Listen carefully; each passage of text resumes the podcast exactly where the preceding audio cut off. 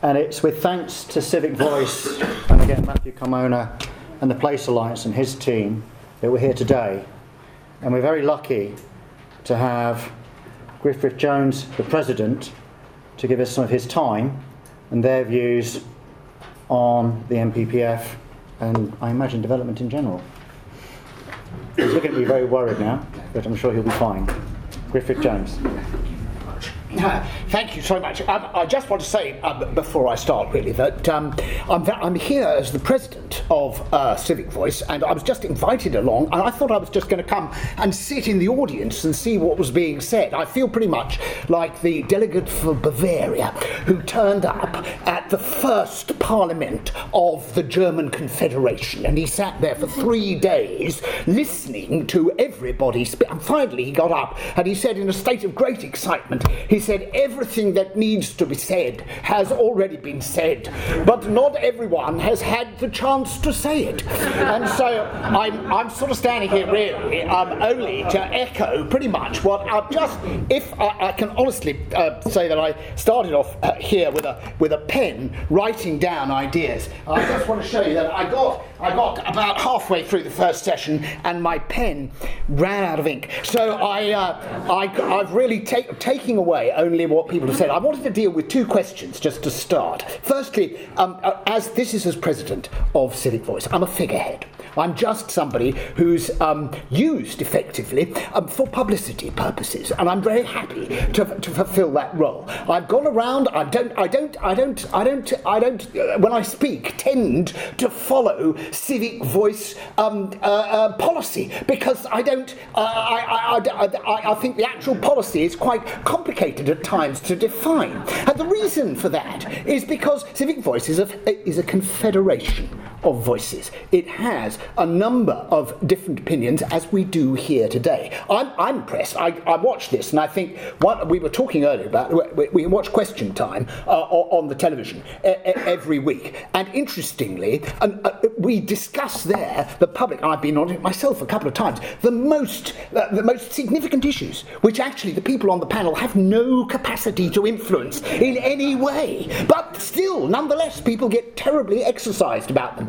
But very, very seldom do people actually sit and discuss the issues that do affect their daily life all the time, which is traffic. And we've heard a lot about transport today, which may be the growing of trees. And we've all seen what's happened in Sheffield. And we're astounded by the idea that local people can have so little effect on a policy in that, in that particular circumstance. We've heard um, a, a, very a strong statement saying, why aren't we more like America? And I'm going to answer you there because, in fact, I always think of Yellowstone Park, which was founded as a national park before the uh, United States of America had even explored the entirety of America. It was, it, was a, it was a decision taken on its first discovery to turn it into a sacrosanct place. And although we can say there are uh, things to be learned from America, we can learn from the fact you can go and stand on, on a mountain near to Yellowstone Park and you can look out and see no roads of any kind whatsoever.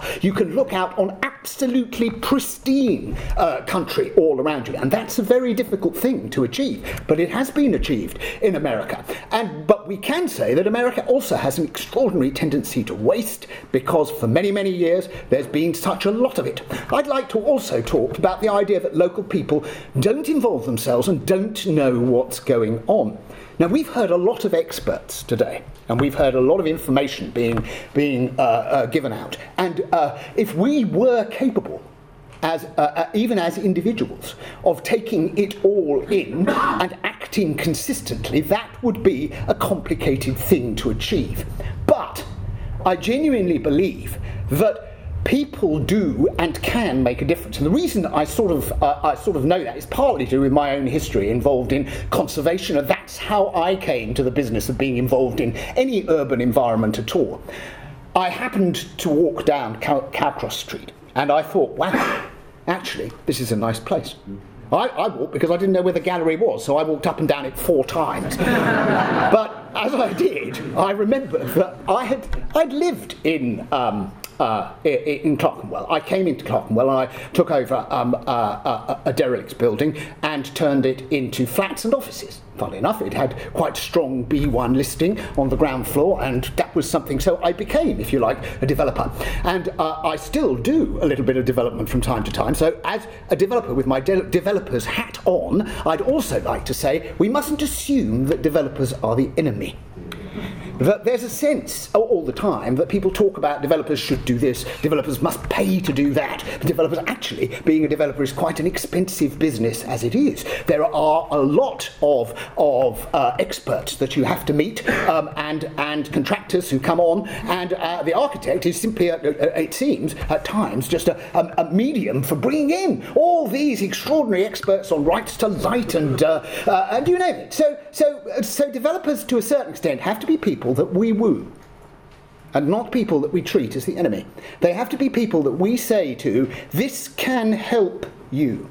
And when you stand in the middle of Cowcross Street, and if you, like me, you know what it was like uh, uh, 30 years ago, it's interesting to know that developers have done it so sensitively in terms of being able to use an existing profile, and this is where the historic buildings are so right and so valuable in what they say, that an existing profile of historic buildings can mostly, if used properly, enhance a space that what's happening when people talk about the, the, the, high street falling into degradation is that the high street is actually fighting Westfield. It's fighting a contained, well um, insulated, secure, and, and rather beautiful environment. When the high street is a wet, uh, and often uh, uh, a derelict uh, sort of area to go and do your shopping in, and it's also fighting the internet. And so uh, uh, retail is under threat. Our centres of towns are under threat.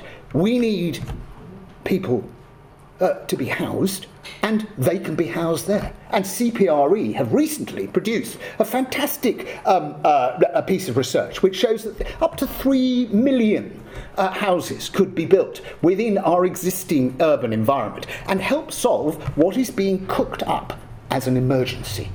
My point is that if we have an emergency. It is partly an emergency caused by very flabby thinking over the last uh, 20 or 30 or 40 years and thinking uh, about the immediate results instead of properly thinking about the future and the places that we build. I'm going to go back to Civic Voice because somebody said uh, they didn't have faith in the idea of NIMBYs. I'm actually quite proud to be a NIMBY. And I, I've involved myself in a number of local organisations way before I became involved in, in Civic Voice. But I've been to the Hampstead and Heath Association, and they uh, claimed to be uh, the earliest amenity society, having got together in 1835 to save Hampstead Heath. Actually, they've done a pretty good job. They've done it by being a little autocratic, perhaps at times, and a little bit straightforward about what Hampstead Heath should be, and sticking to it, and in a way, London is quite happy that they did. But I was able to say that actually the frontagers in Fitzroy Square, who got together in 1708, I think, to form an association for the people who lived on the square to try and make sure that the garden in the middle was maintained and that the frontages of the houses designed by Robert Adam weren't allowed to fall into too evil a state of disrepair. They've been doing their work in a fussy, sort of autocratic, sort of didactic way for quite a long time, and they've been quite successful too, even at a time when Fitzroy Square was full of car transporters and was the middle of the car, used car business in London. So, what I'm saying is that local societies often do know about the areas that they live, and they do recognise what is worthwhile about it. And if you take Civic Voice, it represents nearly 300 separate societies now and growing all the time. And that is a voice of at least 300,000 people. If we're going to act as one, we need to be able to talk to not only those people, but everybody, the electorate. And of course, experts and the advice that we're getting here, which is detailed and complex and sometimes quite difficult to take in as one, is very important and vital advice from urbanists. It should be encouraged to come forward. But my feeling is that what we need to do, if we're anxious to create places, is take the population with us. Because what's happening at the moment is it's being explained to everybody that we live in a state of emergency.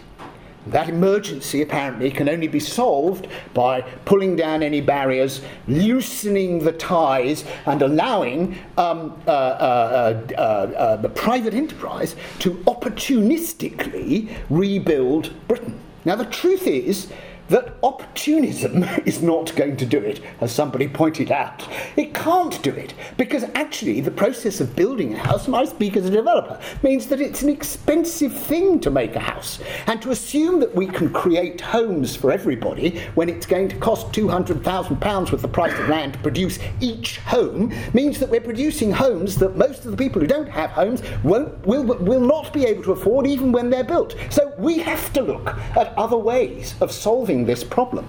Because the other thing that's unique, and this is another point very cogently made today, is that the, the, the situation is not the same in parts of Liverpool as it is in parts of Harlesden the situation is certainly not the same even in, in, in Bewdley and Central Leeds. And I've gone to talk to both. And I made the mistake of going to talk to the Civic uh, Voice Association, the Civic Society of Leeds, and talking to them about conservation, and a look of puzzlement came over the faces because they were anxious to build a few new car parks to keep to bring Leeds into, into, into more into the 21st century. One of the things is that different places will require different solutions. And I think that is the constant that we've been echoing all the time in this meeting.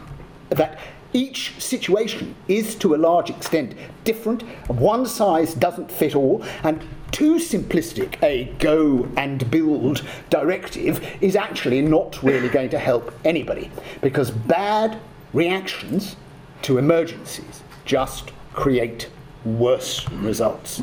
And that's why what we need to carry forth is to go forward and say there are a few red lines, there are a few basic understandings that we as a community understand about places. Simple level, it's trees.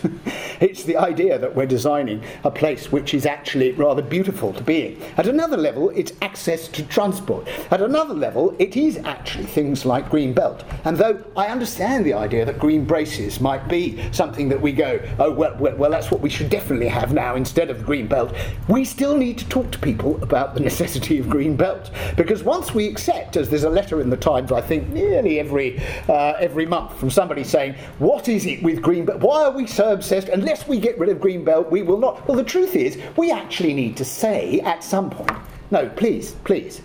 After the Second World War, we introduced a series of quite strict and stringent uh, directives which should stand through good and bad times because if they can't survive through bad times then they're going to they're going to break down and they're going to be no use to us I think we should reward good practice more. And I genuinely, I would love to hear, and I'm sorry I can't remember who was saying it, the idea that people should try and help people to go abroad and see what is done, but just to travel around their own country and see what is done and visit successful cities would help quite a lot. There are some very good examples of vibrant and interesting cities to visit, and they all give lessons to what might work in other places. I uh, happen to believe that we uh, need to think of sustainability as a word that can be used t- to mean virtually anything. But if we talk about the future, that's really what anybody involved in conservation and architecture is about. Do or can we, with our hand on our heart, say that in a hundred or two hundred or 300 years' time, people are going to come upon the things that we created and built and say, yes, they certainly stood the test of time. Yeah, they're good. They're really valuable. They, they, they added to the value of this country. Now, those simple tests and simple directives are what, unfortunately, we have to try and find a way of putting into the directives that we make in, this, uh, in these letters that are written. Because if we can keep it simple, I think we'll, we'll be able to score points. And if we can keep it simple, we'll be able to win the hearts and minds of everybody in the country, and nothing will be achieved unless we can do that. And if we give in entirely to the idea that the emergency uh, allows anything. Anyway, thank you very much.